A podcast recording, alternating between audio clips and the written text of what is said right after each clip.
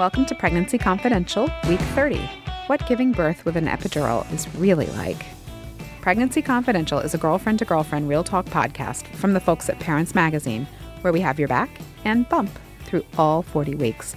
I'm Dana Points. I'm the editor of Parents, and with me today is. I'm Chandra Turner, the executive editor of Parents. And. I'm Diane Debrovner, the deputy editor of Parents. And I've had a couple epidurals. Anybody else?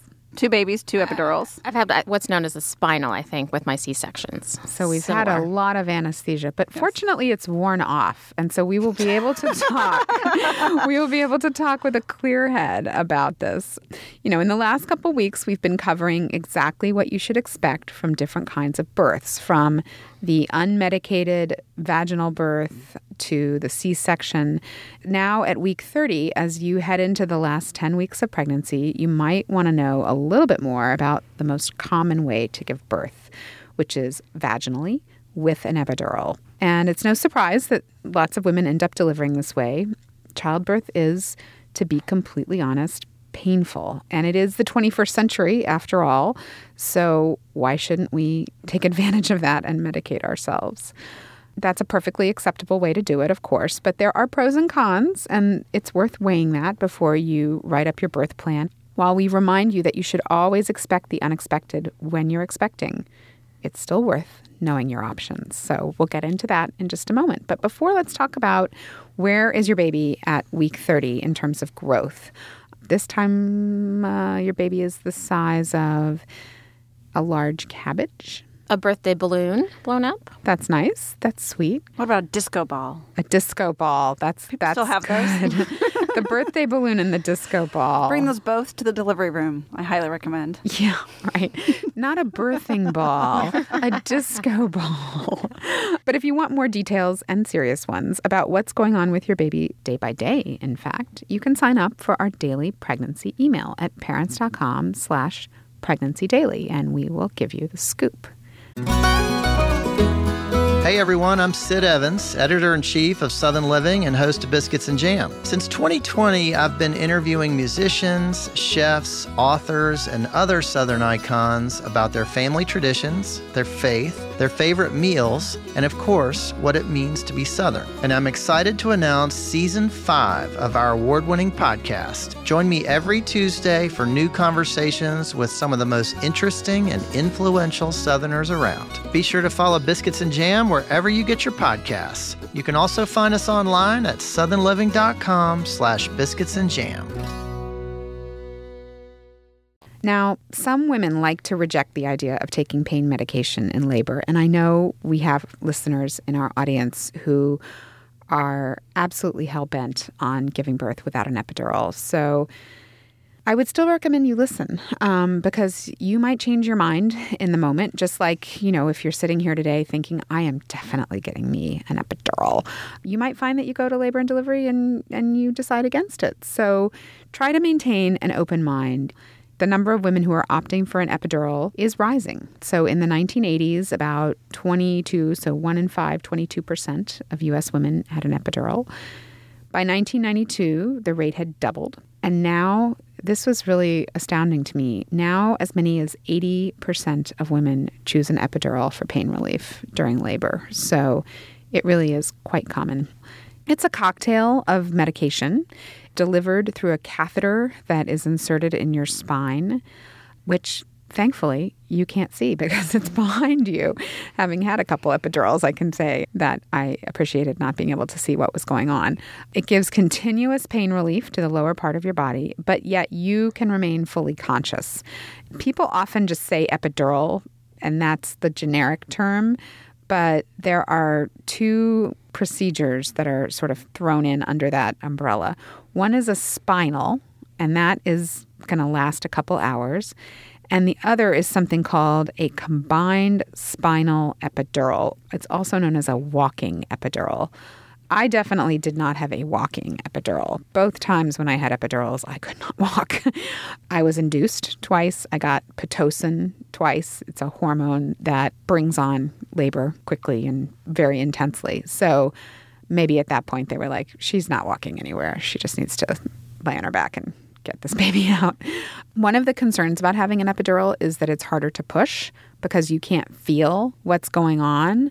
Your anesthesiologist is probably going to give you whatever is the least amount to do the job because they want you to be, they want it to wear off in time to push often, or they at least want you to be able to start to feel something so that you can push. That's what monitors are for. right. so you can just watch that little. Yeah, I, yeah, that's what the the nurse and I would watch, and mm-hmm. she could tell when your next contraction was coming, Even if you couldn't feel it. Yeah. Right. No, and she would say, mm-hmm. "Okay, you've got ten seconds, and then you're going to have to start pushing. Are mm-hmm. you ready?" And she would count. Mm-hmm. And I could see it. I could see the dips and the rise in mm-hmm. the monitor, and it was fascinating. And so then, when she would tell me, I would push, and then she'd tell me push harder and be, cra- you know, crazy, crazy, crazy. I know I pushed hard enough, even though I had an epidural, because I broke a blood vessel Oh, in yeah. one of my eyes, which was a side effect that no one told me about. Right. I was horrified when I saw it. It was like, Now they always tell you to relax your face. It's Yeah. hard. It's hard to. right. so after you get the epidural, your legs might tingle a little. They might feel weak, and so you're not going to really be doing any serious walking around. I fell right out of the bed. really. So I was too stupid. I don't know because you can't feel your legs. You don't realize they're. I don't know. I just swung around to get up to go to the bathroom. and fell on the yeah. floor. so most of the time, even if they call it a walking epidural, you're you're in bed, right? Diane, did you have one? I forget. I had a spinal, like Yeah. they called it when I had my C section. And I do remember afterwards, I remember lying on a gurney and my legs were shaking incredibly. And I, I don't know if that was just from the anesthesia or whether that was just sort of the trauma of the baby coming Yeah. out. Did you guys have that? Yeah. It was cold. Yeah. I remember being cold. I didn't have the headache, but No. I do remember, and I don't know if there's a side effect of being cold or not, but I just remember kind of shaking and being cold. Mm-hmm. Some people get drowsy. Mm-hmm. Some people are groggy, kind of. You know, I mean, Although you're the groggy after you have the baby mm-hmm. anyway, so how do you know the difference, Right. really? There is a headache. I did not have it, but it's apparently pretty intense, but rare. And I will say, having labored without the epidural and then gotten it, I was at that point able to rest a little because I was not completely consumed by the pain. And so being able to rest, I stored up my energy a little bit for the point where I did have to push. Yes. There are some myths about epidurals. One is that, you know, if you get your epidural too early, your labor will be really long or you'll need a cesarean. Recent research has concluded that early placement of the epidural does not increase the length of labor or the likelihood of needing a cesarean. So that's good news. Now, people sometimes are concerned that the drug is going to reach the baby. The amount that gets in your bloodstream is really quite small. And if you have the spinal, it's even smaller. So, just some good things to know. The thing that really was the most kind of scary for me was the idea that they were going to stick a needle in my spine. Like that the potential for that to hurt was far more worrisome for me than any pain that I might feel delivering a baby through natural childbirth, which is I realize completely irrational. No, but you So- have to stand really still too. You do. Mm-hmm. When the anesthesiologist comes, you have to do it between contractions, which is why it's harder when you wait a little Mm-hmm. Right. bit because then you know obviously they're closer They're closer. together. And you know my fear was too that like I was going to have this contraction sooner because of course they're getting closer and closer together and it wasn't going to be enough time and then it was going to slip and it was going to hurt more. Right. You know, so I had a lot of anxiety around that. It was all fine, but at the time I'm being very nervous and I thought it would hurt a lot more than it actually did to insert it. Yeah, no, it didn't really hurt Right. because I think they numb you. with they do, with the a little topical. topical, like lidocaine or something, Yeah. before they put that needle in there. Now, all this said, I had an epidural the first time after really not thinking I would have one, and the second time. I asked for it immediately. so that's my Yelp review of the epidural.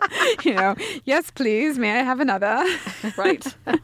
So all in all, I would say it was a, a good a good experience. It's a win-win. It was a win-win. I mean, I even took Right. a little nap. I remember waiting to be fully dilated. You know, I got there, and especially for the second kid, I was so worked up with the first one. But the second one, you know, I just.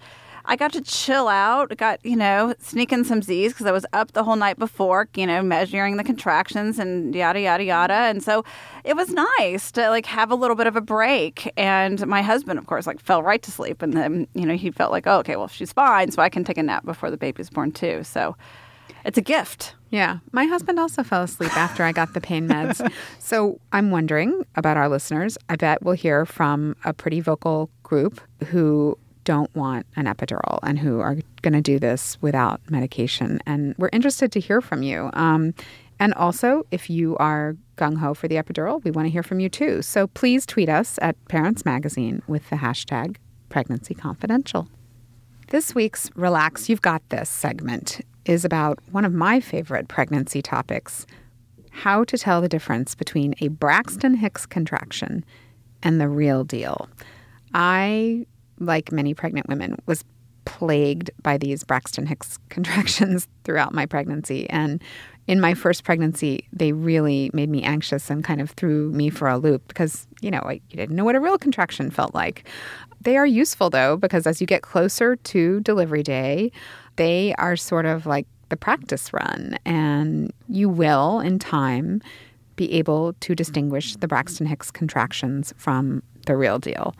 They are what the scientists call prodromal labor, and it's an irregular, that's your first tip, irregular and infrequent contraction. Typically lasts 15 to 30 seconds, maybe and it is a really interesting feeling. Like your body is tightening without any effort from you, you know? It's kind of like even more than the baby moving inside you, it's like, wow, this is happening completely independently from anything I'm doing. It's like I've grown this appendage that's smacking me in the face, kind of. It's painless. You know, it's a tightening, usually at the top of the uterus, spreads down, and your stomach can get really hard, even sometimes pointy, right? It's just all that muscle in there. You probably haven't gotten one until like your second or third trimester. Some people have them super early. But the closer you get to your due date, the more frequent they become and the more intense. And so that's when you really start to wonder if you're in labor. Did you guys have them? No, I never had. Wow.